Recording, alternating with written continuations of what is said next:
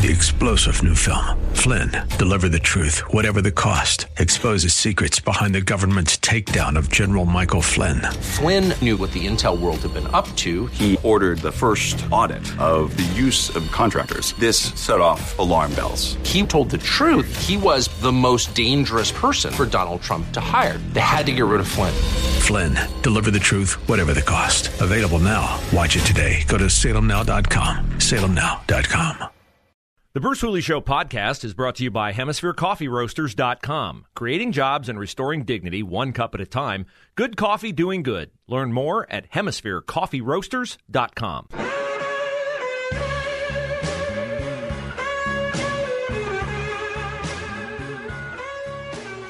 You know, there are some mistakes you make once and you never make them again. And I made one last week and I will never make it again. I forgot my good friend Jason Beardsley was calling the show and I rambled and rambled and rambled and it kept him waiting forever. And now I'm glad to have Jason back because today is Flag Day. And Jason, I can't wait to talk to you about our great American flag, about everything yeah. that it means, and about issues with your organization, the Association of the U.S. Navy. So, welcome back to the Bruce Hooley Show. And tell us oh. why you wanted to come on and talk about Flag Day because it's an under it's an underappreciated day, Jason.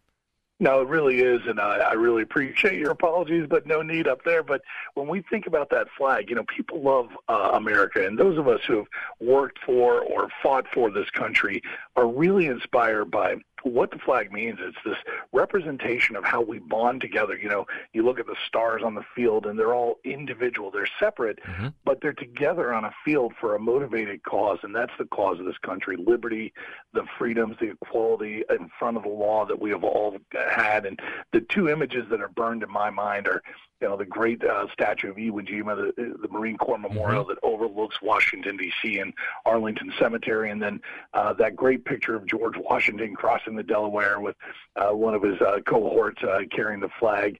Uh, in honor of um, sort of the spirit of what uh, the revolution meant. Uh, but what's behind it, too, are the men, the women, uh, the people in this country who built this nation, uh, unique in the world, uh, to stand on the foundations and the principles coded in our documents, founded in Philadelphia in you know 1776 when we decided to break with the old world tradition and do it a different way. In order not to lose that, uh, if we don't understand how that flag represents, you know, the honor, the courage, the the blood loss that we, you know, we fight for those freedoms, uh, then we're in jeopardy of not passing those freedoms down to the next generation. So that flag, uh, it, it's such a beautiful representation of who we've become as a people. That that's one of the reasons I wanted to uh, join you today. Well, I'm glad you did. Jason Beardsley of the Association of the U.S. Navy is with us, and you can follow Jason on Twitter at Jason R. Beardsley. Jason, 22 year career in the military and uh, distinguished career. Now doing great things for veterans and uh, networking with other veterans organizations, and they will have a great event that will benefit two great uh, veterans organizations, Adaptive Sports Connection from Powell and Save a Warrior, also here in Central Ohio. For you veterans, Sporting Clays for Veterans is Friday, June the 24th. So we're talking two weeks. I guess not this Friday, but the following Friday coming up.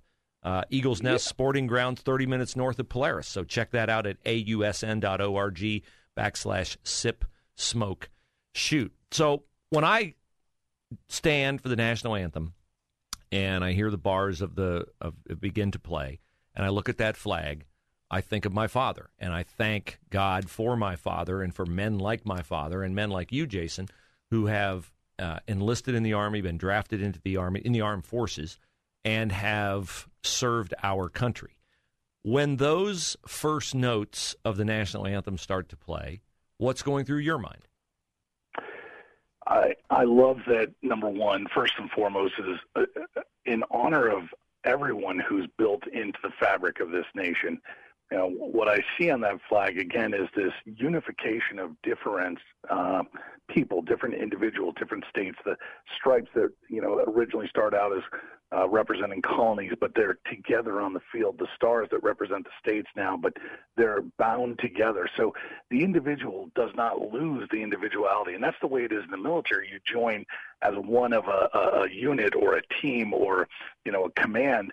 You become something of um, a, a teammate, but at the same time you maintain uh, that individuality. And so in a nation that is the most diverse in the world and that has protected the ideals of those, um, it's very celebratory for me. I hear those bars open up, and uh, I think of the words in Francis Scott Key overlooking Fort McHenry and you know the bombing of the fort and how the British are really on the cusp of knocking out uh, what is at that point a rivalry power or becoming a rivalry power.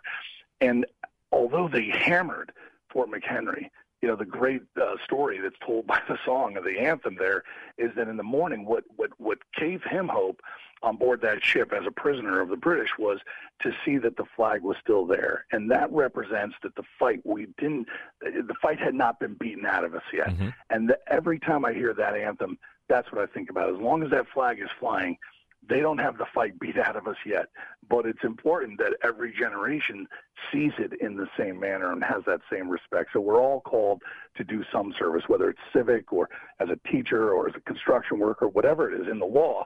And then some of us go into the armed services, but it takes the entire fabric of the uh, the family and the community to really make this nation the improved part or the more you know the more perfect union. Jason R. Beardsley is our guest. He's the national director of the Association of the U.S. Navy and Naval Services, and that includes the Marines, the Coast Guard, the Merchant Marines. I'd be curious to get your opinion on this. My father was was super old school when it came to the flag. He did not approve of people having garments that looked like the flag. Uh, he was adamant about his flag, you know, obviously never touching the ground, always having a light on it or being taken down at dusk. Uh, how do you feel about uh, the treatment of the flag and the way you know, like if you see people wearing T-shirts with it on it, stuff like that? Uh, your thoughts on those kinds of things? I'm pretty old school too. I was a Boy Scout, uh, Eagle Scout, so I was trained how to respect and honor the flag. And I do think there's a, a variation as we've sort of moved from generation to generation that you can adorn certain things with the flag and still respect it. So uh, we've noted on our uniforms we wear it, but that you know represents the sort of flag we're flying under. Uh, when you see people that are wearing it respectfully, I think there's room for that. But I do think uh, we as Americans, as our community, we've forgotten one of the reasons why uh, you know it's in, sort of in, imbued with that level of respect, and it's because we're saying something greater about the symbol of it. It's it's not so much that the flag itself has, you know, inherent unique mysticism, but rather that it's who we represent with that flag, those who fell in service for this country. So I'm I'm of the opinion it ought to be treated like a national respect, a national icon. You know, the same way we would uh, treat something of value from our family or from that's been passed down generations, or something like the Bible, or something that we consider to be a symbol of who we are. So I'm with your father in that. A little bit old school. We always light our flag or fly during the day. We don't fly during inclement weather. These are the kind of things that we used to train out, and a lot of them have been forgotten, Bruce. But it's up to us. You know, we pass it on. This is what you're doing today, and that's why I'm, I'm I'm proud to be on with you today to talk about what it is we honor with that flag. Well, and I'm always glad to have you on to talk about issues that you're helping veterans with in your role as director of the Association of the U.S. Navy. And I know you'd love to have a great crowd of veterans join you there on Friday, June the 24th at the Eagles Nest Sporting Grounds for sporting clays for veterans. And you don't have to be an experienced shooter you're going to have uh, a great day there. Tell people a little bit about it and uh, what the proceeds will go to benefit. Yeah, we, we really want to bring community together in a, in a fun way. And we also want to help um, these two organizations that are working to, one, help uh, veterans who have adaptive um, issues and challenges get out and do the same kind of things they used to do before service. So shooting, uh, skiing, sports, that type of thing. And so adaptive sports are, are really important for the soul, for the enrichment of the person. And then Save a Warrior, it, it's an institution that stood up. Uh, great guys that run it that really wanted to reach out to uh, combat traumatized uh, service members and say, there's a place to unburden your soul and there's a way to do it. It's in it's in league with your friends, people you trust, and they want they run a wonderful program because it's targeted at post traumatic stress and the people that have gone through some very challenging uh, spots in their life. I couldn't think of better places to kind of share and make sure that uh, veterans in Ohio have those opportunities. Um, so we're going to give um, money to both those organizations, but we're going to do it in a fun way. We, we, we love shooting. We're going to have some bourbon out there, a mm-hmm. barbecue, a great uh, Marine's going to cook for us there, and then uh, we're going to we're drink a little, smoke a little, shoot a little, not in that order, uh, but in in order to uh, to really honor those veterans who are going through those programs, we want to make sure that they're highlighted and they're foremost because if we don't do it, Bruce, um, then we're waiting for the federal government to do it. And I, I think your audience is smart enough to know that if you're waiting for the VA, if you're waiting for the feds to come down and, and solve those problems at the local level, that's a long wait. And, you know, we take leadership and we want to do that with family, with community, with our peers. So that's what the day's about. We're going to have a good time doing it. Check out our site. It's ausn.org forward slash sip, smoke, shoot. And then if you have a question, if you don't know what it's about or you want some more information, send us an email. We'd love to have you out there. Great. Good time. Thank you, Jason. Appreciate it, my friend. Have a great day.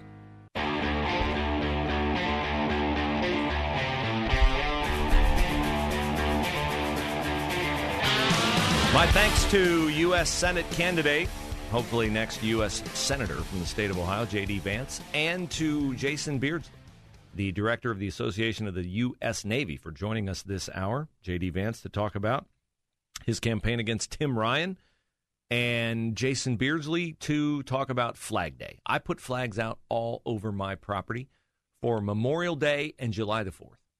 And I'm going home today and I'm going to put them out for Flag Day because we should indeed honor our great American flag. And that is the mission behind Kevin's call to 989 The Answer. Kevin, as I understand it, you were listening to Jason Beardsley and you have something you would like to share with us. Yes, I do. Thanks, uh, Bruce. Happy Flag Day. Happy uh, Donald J. Trump's birthday today. Whoa. Uh, Thank you for that. I did not know that. Yeah, yep. Well, anyway, when I was younger, we used to go to the Jets games, the baseball games down mm-hmm. here in Columbus. Sure, My sure. dad was retired colonel, was in Vietnam, Korea, and uh, he would stand there and, and belt it out, you know, and uh, everybody just it was kind of quiet. But when I, as I was growing up, I got to be about 12. It was kind of awkward, you know, and I'm thinking to myself, oh, and I looked over and he had the steer coming down his face.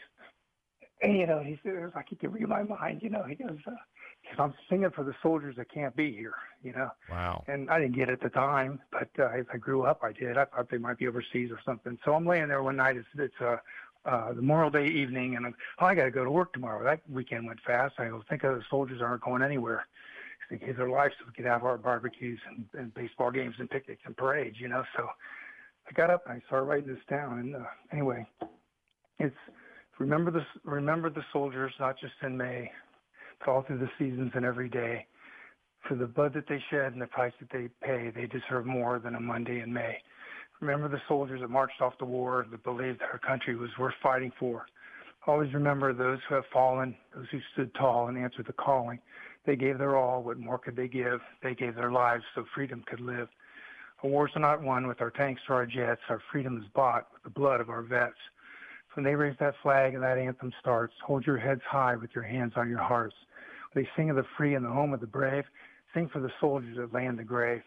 When that song is over and it's time to cheer, cheer for the soldiers that couldn't be here. They fought for this nation so we could live free. They died for the country, for you and for me. So honor those soldiers that rest where they lay. Remember them always, not just in May.